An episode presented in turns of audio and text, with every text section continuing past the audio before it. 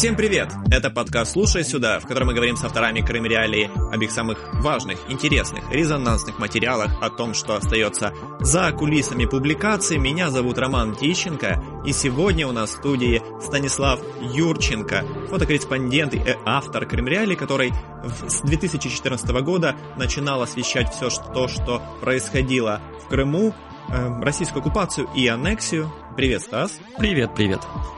Об этом мы поговорим немного детальнее уже вскоре, ну а сейчас, по хорошо давно сложившейся традиции, я напомню, что у нас есть свой собственный YouTube-канал. Он так и называется «Подкасты Кремреалии». Ищите нас в YouTube, подписывайтесь на наш канал, оставляйте комментарии, о чем бы вам хотелось бы услышать, о чем бы э, вам бы хотелось, чтобы мы поговорили более детальнее. Также у нас есть э, SoundCloud и Apple Podcast.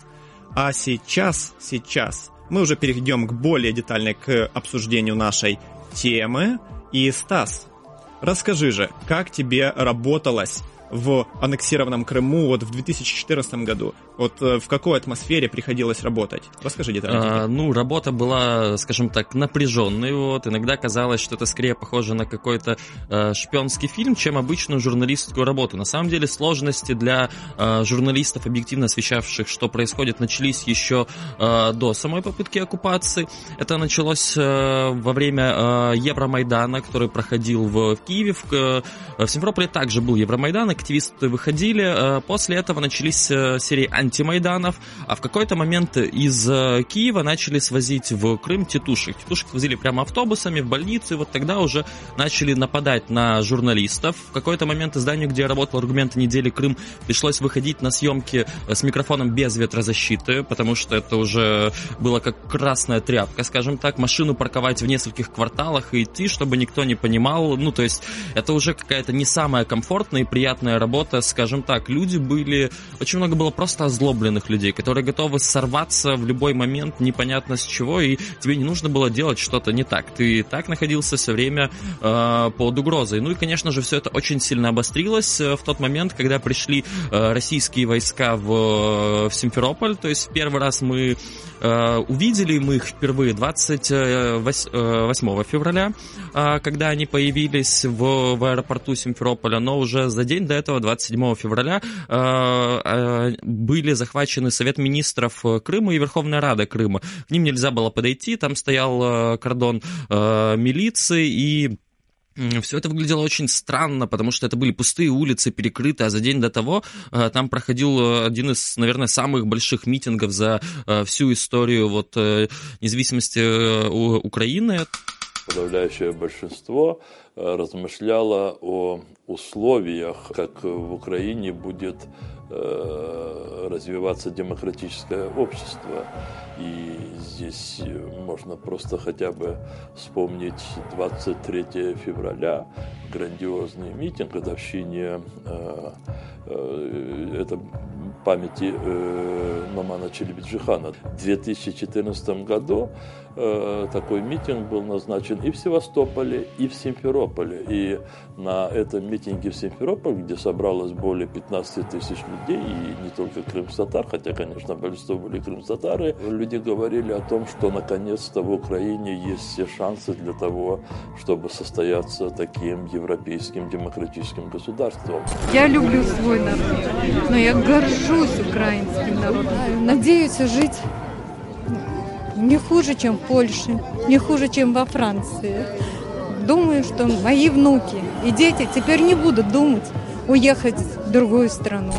23 февраля это уже э, было время, когда было очевидно, что э, режим Януковича пал, и в Киеве приходят к власти демократические силы. Э, митинг 26 февраля под Верховной Радой Крыма, когда вышло очень много украинцев, крымских татар, э, сказать, что они не хотят э, никакого изменения территориального статуса полуострова. Против них вышло огромное количество э, пророссийских, скажем так, настроенных случайных людей, но на самом деле свозились они автобусами из Севастополя. Было очень много людей, которые явно были подготовлены к столкновению. То есть я уже потом, я каждый год продолжаю пересматривать фотографии с того дня, и видно, что пришли люди, у которых там специальные тяжелые шапки, чтобы выдерживать удары, боевые перчатки, нагайки. То есть было понятно, что люди хотели раскачивать вот таких людей со стороны проукраинской э, части митинга не было. Это были обычные люди. То есть там пришли,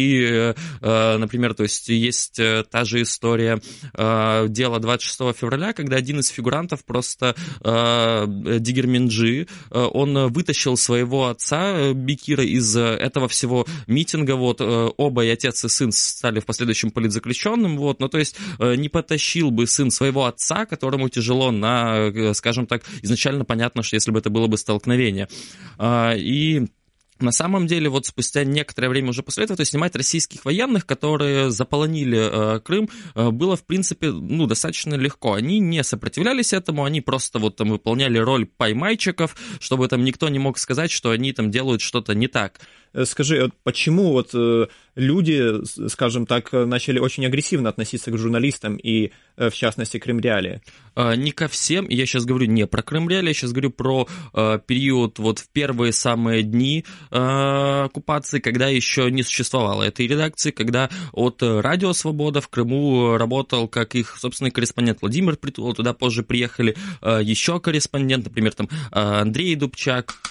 Во время трансляции ко мне подошел казачок, значит, э, и шепнул на ушко, если ты хоть что-то вырежешь, я тебя найду потом, и ну, мы с тобой поквитаемся. Понял? Ну, я сказал, понял, и отдал всю целую эту трансляцию, всю эту билиберду одним большим куском. Каждый день а, мне приходило несколько уведомлений о том, что ваш Gmail пытается взломать, ваш Facebook пытаются взломать, и были звонки на телефон молчание. Да? То есть звонок неизвестного номера, молчание. Что это было постоянно, то есть утром, днем, вечером. Это, конечно, тоже немножко заставляло задуматься и стремало, скажем так э, редакция была э, создана чуть-чуть позже, то есть тогда в те дни уже э, появилось понимание, что ее нужно создавать. Дело в том, что для активистов, которые занимались эм, раскачиванием пророссийской тематики были выданы э, специальные списки тех СМИ, которые э, для них недружелюбны. Я это откуда знаю? 25 февраля э, под Верховной Радой также э, был э, митинг э, сепаратистский. Э, я пришел его снимать, и э, молодые ребята, вот те, кого сейчас у нас принято называть титушки, чтобы было понятно нашим слушателям, вот о ком я говорю, то есть вы понимаете, это собирательный образ. Так вот, эти молодые парни, они стоят перед входом в Верховную Раду Крыма, закрывают, и я вижу вижу среди них одного своего знакомого еще по студенческим временам, вот, э, это был, э, он был с истфака ТНУ, мы вместе с ним, что самое смешное, тусили в правой тусовке, вот, э, Симферопольская, которая существовала, несмотря на то, что казалось бы, что Крым абсолютно пророссийский. Я тогда учился на украинской филологии, мне было очень интересно, вот, скажем так, досліджувати и тех людей, которые очень интересуются украинской культурой и историей. Я вот подхожу к нему, рядом стоит стоит с ним его знакомый, спрашивает, а это кто? Он говорит, а, это журналист элементов Крыма. Он говорит, а, тех, кого нам нужно. Я прошу прощения за это слово, но, как понимаете, из, из песни слов не выкинешь. Да. Он говорит, да, но сегодня мы его бить не будем. Вот. А, этот парень, как я потом узнал, перебил э, украинский герб, который он был у него на груди на имперского орла. А, да, то есть это к тому, что у сознания у людей могли проходить совершенно разные вещи в тот момент. Но и к тому, вот э, ты спрашивал, откуда была такая агрессия, откуда была такая необходимость? Потому что прицельно били по тем журналистам, которые не нравились. В тот момент э, были были и DDoS-атаки на большое количество независимых сайтов. Это аргументы недели Крыма, это Центр журналистских расследований и другие. Чтобы ты понимал, после э, аннексии вынуждены были э, прекратить свою работу или приехать с материка больше дюжины СМИ на самом деле. То есть все говорят про АТР, да, но кроме АТР было еще много других СМИ.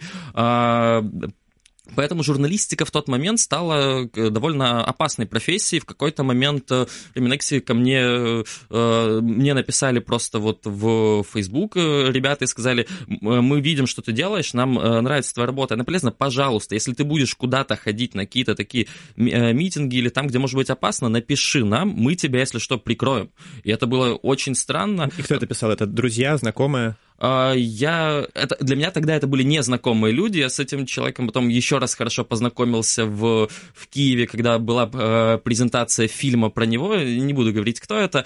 Э, но дело в том, что это, то есть, это были совершенно незнакомые для меня люди. Меня это поразило в первую очередь тем, что ну, это очень странно, когда незнакомый человек, во-первых, тебя хвалит за работу, а во-вторых, говорит, что он хочет тебе помочь. А другое, что меня очень поразило, что это и вправду, э, ну, то есть очень сложно осознать, что твоя обыденная работа может быть опасна. То есть меня и до этого на съемках били. Вот это было, то есть это случается в журналистской работе, когда ты приходишь, например, на место ДТП, и там разгоряченные люди, тебя пытаются отобрать камеру, э, побить. Вот как-то меня на съемке влетел конь. То есть я прекрасно понимал, что журналистика это не самая спокойная профессия.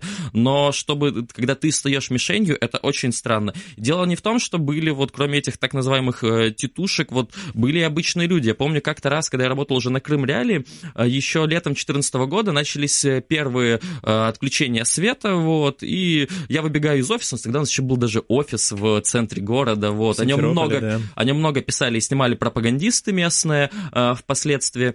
Э, так вот, отключили свет, я понимаю, что мне нужно сделать несколько фотографий. Тогда я уже работал как мультимедийный редактор на э, Крым Реале.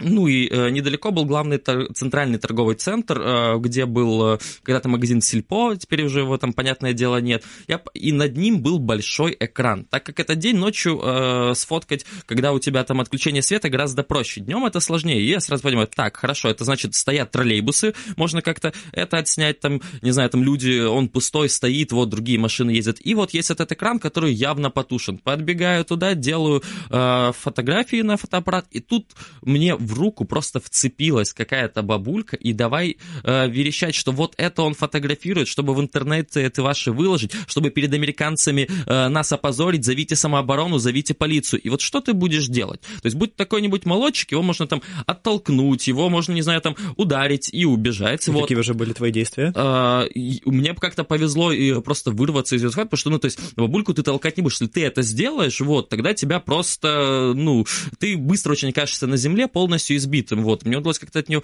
вырваться и избежать, но для меня это тоже было шоком, потому что я не делал ничего. Она даже не знала, для кого я это делал. Я мог быть, грубо говоря, э, журналистом любого э, российского издания. То есть, будь я э, фотографом, не знаю, там, РИА или ТАССа, она бы поступила точно так же. Дело в том, что на людей очень сильно и массово работала пропаганда. Одно из первых, что сделала Россия в Крыму, это полностью отключила украинские телеканалы, украинское радио и начала массово, массово промывать людям мозги. Прости, но люди все еще верят в несуществующий поезд с бандеровцами, который остановили на подъезде к Крыму. Такого никогда не было, но они в этом свято уверены, как будто это существовало на самом деле.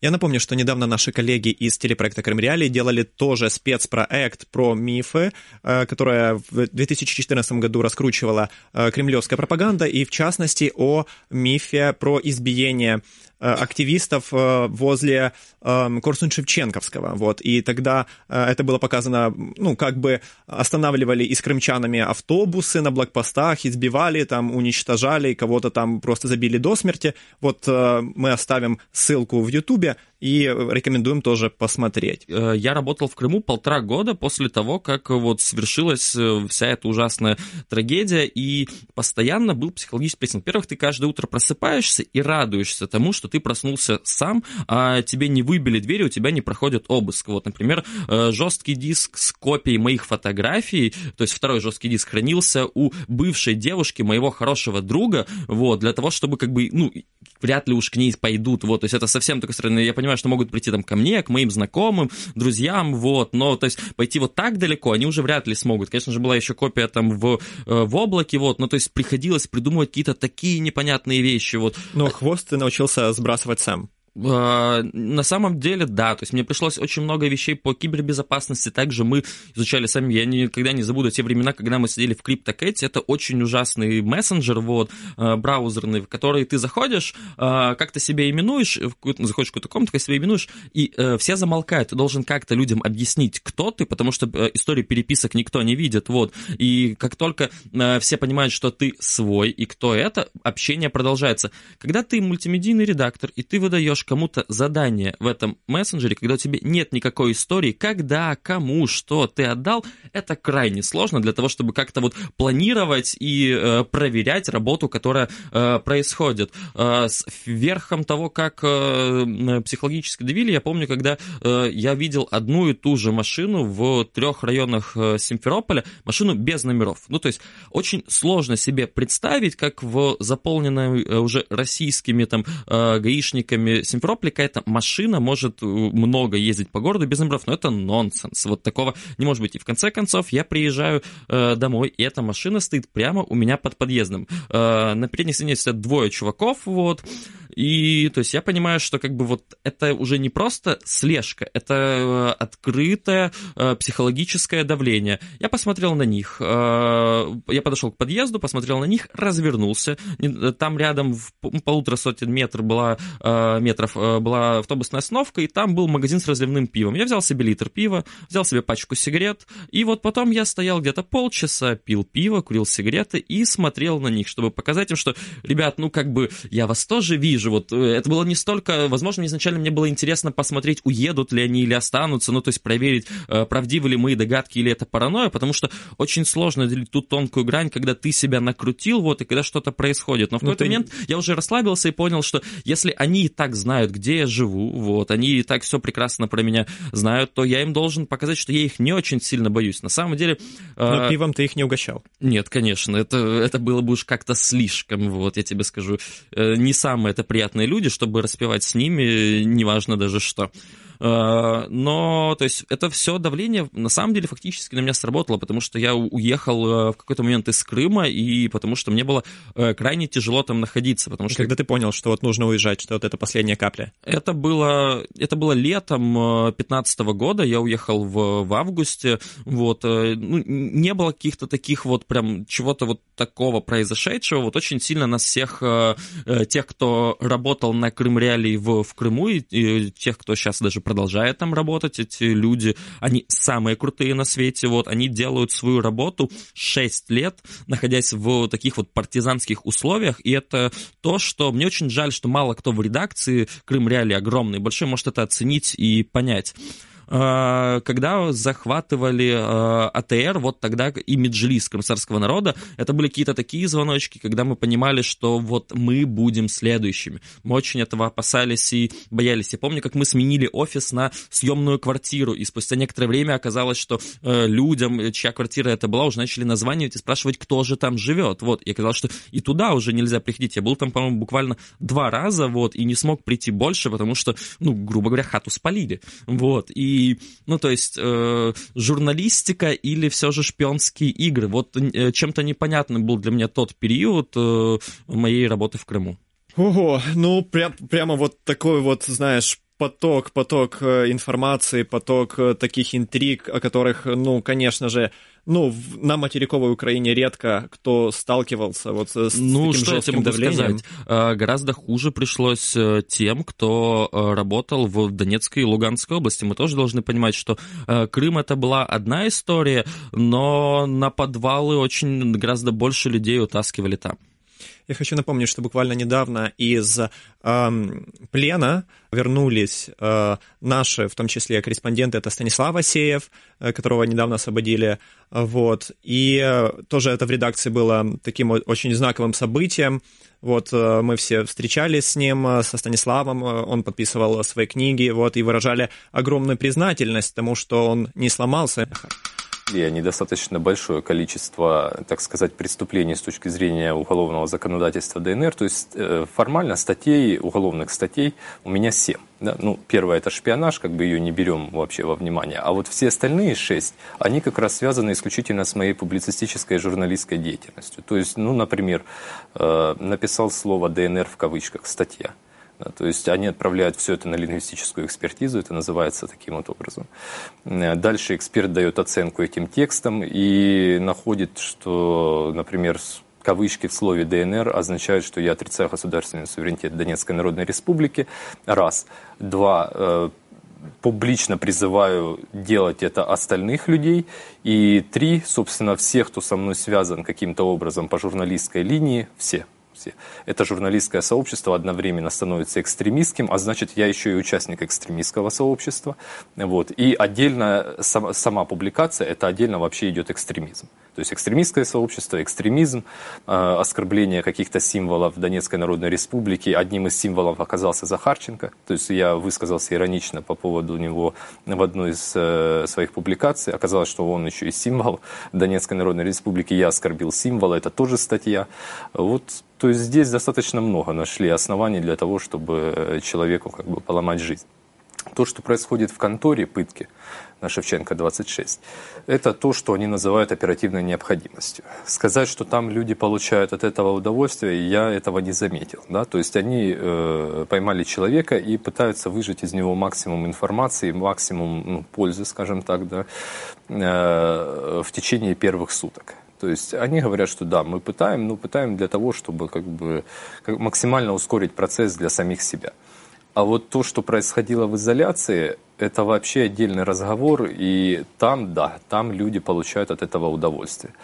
Люди, которые делают это там, они делают это не по оперативной необходимости, даже если мы возьмем эту фразу на вооружение, вот на Шевченко 26. То есть человек уже все подписал, он уже на все согласен, уже идет след, идут следственные действия. Но над ним продолжают издеваться просто потому, что они могут это делать просто потому, что за ними стоит ФСБ, и, в общем-то, они прекрасно понимают, что ни СБУ, ни разведка, ни тем более какие-то ОБСЕ, ООН и правозащитные организации до них не дотянутся. И они могут это делать и позволяют себе это делать, и это была вот как бы форма развлечения или самоутверждения, я уж не знаю. Там можно на самом деле диссертацию по психиатрии защитить по поводу того, что там происходило и кто эти люди. Вот там, да, там определенный круг садистов да, собрался, и э, ну, место, в которое, конечно, лучше не попадать. Стас. ко всему, изоляция, где сидел Стас, это одно из э, худших мест. Вот я помню, как день, когда он пришел в редакцию, потому что я как раз-таки был здесь, должен был записывать юмористическую э, передачу «Крымский пармезан». Да, слушайте, пожалуйста, каждую субботу на радио Крым Реали, на YouTube-канале Крым Реали выходит «Крымский пармезан». На правах рекламы. Да, да, да, да, да. Ну, как не прорекламировать то, что ты... Э, то, о чем ты любишь говорить, когда ты любишь шутить. Так вот, э, и в один из дней просто ко мне подбегает мультимедийный редактор э, Киевского бюро «Радио Свобода» года Владкис говорит, о, ты здесь, пойдем фотографировать Стаса. Я такой, в смысле Стас фотографирует Стаса? Ну, пойдем. Было очень интересно смотреть на э, Сеева, который на самом деле не был знаком с этой редакцией. То есть все к нему подходят, все рассказывают ему, как много они о нем знают, как они им восхищаются, а для него все эти э, лица неизвестны. Вот этого немножко такое э, удивленное состояние, потому что к нему такое вот огромное отношение и большая степень там узнаваемости и как бы даже дружбы, вот. А он этих людей еще не знает. И мне было очень очень интересно наблюдать за тем, как, э, ну, что у него там в голове происходит, как это отображается на лице. Стас, и расскажи, вот э, как, как ты вот сохранил вот этот вот, э, скажем, заряд, как он тебе, ну, скажем, ты работал и продолжаешь работать более чем 6 лет да, в этой в крымской тематике.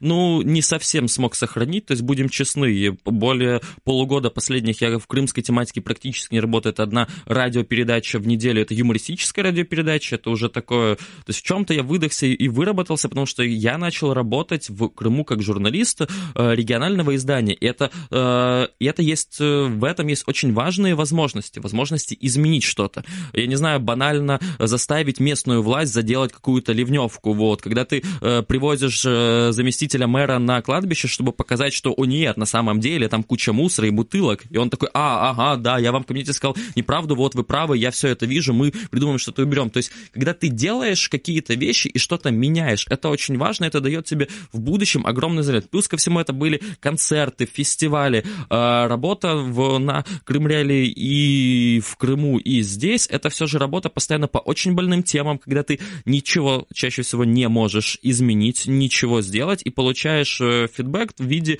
ненависти, э, в виде огромного количества самых ужасающих комментариев на ютубе, которые ты читаешь, у тебя просто волос дымом от того, как у людей могут вот так вот мысли свернуться, чтобы писать такой феерический бред, и почему им не лень. Вот это вот, как в анекдоте, я за вами три дня бегал, чтобы сказать, как вы мне неинтересны.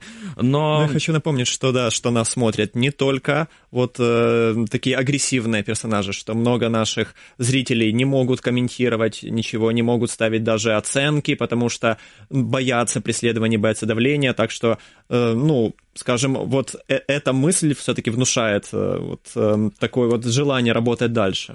Конечно же, это очень важно, да, но для меня в какой-то момент стало очень важным делать что-то вот своими руками, не только сидеть в офисе и там писать письма и перекидывать сообщения из мессенджера в мессенджер, а что-то делать. Поэтому я шел фотографом и бильд-редактором в, в издание судебной журналистики украинской. Я вот занимаюсь тем, что я хожу под суды, я, я сижу в судах, час сижу, 15 часов в суде сижу, снимаю и занимаюсь какой-то такой работой, за которые мне потом подходят и говорят, меня благодарит редакция, меня благодарят коллеги за то, что получилось классно, получилось красиво. Меня благодарят люди, которые были на тех же заседаниях, и э, просто коллеги, которые видели, как я работал, и что в итоге вышло, и это очень важно, и это очень круто, когда плюс ко всему чувствуешь какую-то сопричастность к тому, что происходит. Вот история, она творится сейчас. Когда-то я такое чувствовал в, в Крыму, когда происходили э, события попытки оккупации. После того, как все это закончилось, когда это все вышло на какое-то более-менее ровное плато, это был где-то вот уже даже середина середина апреля, конец апреля, май, э, я не смог писать новости вот в редакции «Аргумент недели Крым», где еще дорабатывал, потому что для меня это было странным. Какие новости? Что может, после того, что ты писал о таких важных событиях, о чем-то таком, ну, историческом, писать о том, что изменился курс на воду или там э, появился новый автобусный маршрут, ну, то есть я не мог. Вот для меня это было очень странным, я перестал писать вообще, э, потому что, ну, я не видел в этом никакого смысла, и вот все еще я больше занимаюсь визуальной частью журналистики, там какой-то продюсерской редакции, но не пишу сам, потому что вот тогда та травма, которая мне была нанесена, и еще и те тексты, которые та редакция зацензурила мне, вот, э, это привело к тому, что я просто перестал писать. Вот как раз вопрос как э, к фотожурналисту. Многие культурологи говорят, что фотоаппарат это вот э, такое, по сути, информационное оружие, да, и вот э, как ты смотришь на мир через прицел, ты так само смотришь, ну, очень похоже через объектив фотоаппарата на то, что ты снимаешь. Чувствовал ли ты вот это вот, э, вот эту силу, вот это оружие у себя в руках, что вот э, ты непосредственно можешь э, посредством фотоаппарата вот, э, скажем, ну, изменить мир. Меня угрожали убить за мои снимки под одной из военных частей э, в Симферополе, когда я просто вот фотографировал зеленых человечков, и я отошел и фотографировал еще тех, кто были рядом с ними, эти были те самые крымские самообороновцы, вот. Я снимаю, вдруг э, в обе мои руки вцепились, вот, начали выкручивать руки, пытаться отобрать фотоаппарат и приговаривать, что еще один кадр, и мы тебя убьем. Подбежал э, мой э, коллега, мой знакомый, он, он сначала сделал фотографии, чтобы запечатлить то, что происходит, потому что это важно для истории и для меня как факт того, что произошел. После этого подбежал к ним, отбил меня, то есть они уже увидели, что что-то происходит, потому что невдалеке был митинг, вот, я находился где-то в 60 метрах, и то есть митинг мог вообще не заметить пропажу бойца, грубо говоря, вот. А так, понятное дело, что кто-то бы подбежал, и начался бы кипиш, которого они, в принципе, не хотели, они поэтому как бы на меня и наезжали, чтобы никто их э, лиц не увидел. Э, и, э, то есть, в, в теории могло бы говорить о том, что фотоаппарат это оружие, но я хотел бы сказать про другое, что э, очень часто говорят почему-то, что фотография объективна, но это ложь. Мне вот только недавно прислал один крымский фотограф э, э, карточку со встречи большого количества крымских фотографов с одним э, фотографом, который работал на Нью-Йорк Таймс, на других, то есть очень крутым фотографом. Мы все вместе собрались, выпили немного Мадеры, э, пообщались, вот, и он сказал такую очень интересную вещь, которую я после этого начал замечать на себе. Он сказал, что э, мы здесь с ним собираемся, потому что это его последний день работы, он больше работать не может, эта история для него теперь лично, и его фотография фотографии будут субъективными. И после этого я заметил на себе, что да, я иду по городу, и вот я вижу в отражении какого-то стекла, а там еще есть фольга, синее небо, и вот отражается солнце, это украинский флаг. Я выстроил себе эту картинку в голове, будь у меня другое мнение, я бы выстраивал, скорее всего, себе бы триколор и находил бы его везде. На самом деле любой митинг можно отфотографировать, как будто на нем только красивые люди или только монстры, как будто там много людей или практически никого нет. Фотография, на самом деле, это очень сильный инструмент для э, пропаганды пропаганды, и пропагандисты его активно используют. Она может быть объективной, но э, нельзя сказать, что она объективна всегда. Хорошо, спасибо, Стас, за твою работу. Будем заканчивать этот э, полный интриги, расследований подкаст, этот выпуск. Было мало, слушайте «Крымский пармезан». А это был подкаст «Слушай сюда». И я, Роман Тищенко, сегодня у нас в студии был Стас Юрченко. Ищите нас на Ютубе, у нас есть канал подкасты Кремреали, также мы есть на SoundCloud и Apple подкасте. И оставайтесь с нами, делитесь информацией и э, будьте в курсе всего происходящего в Крыму.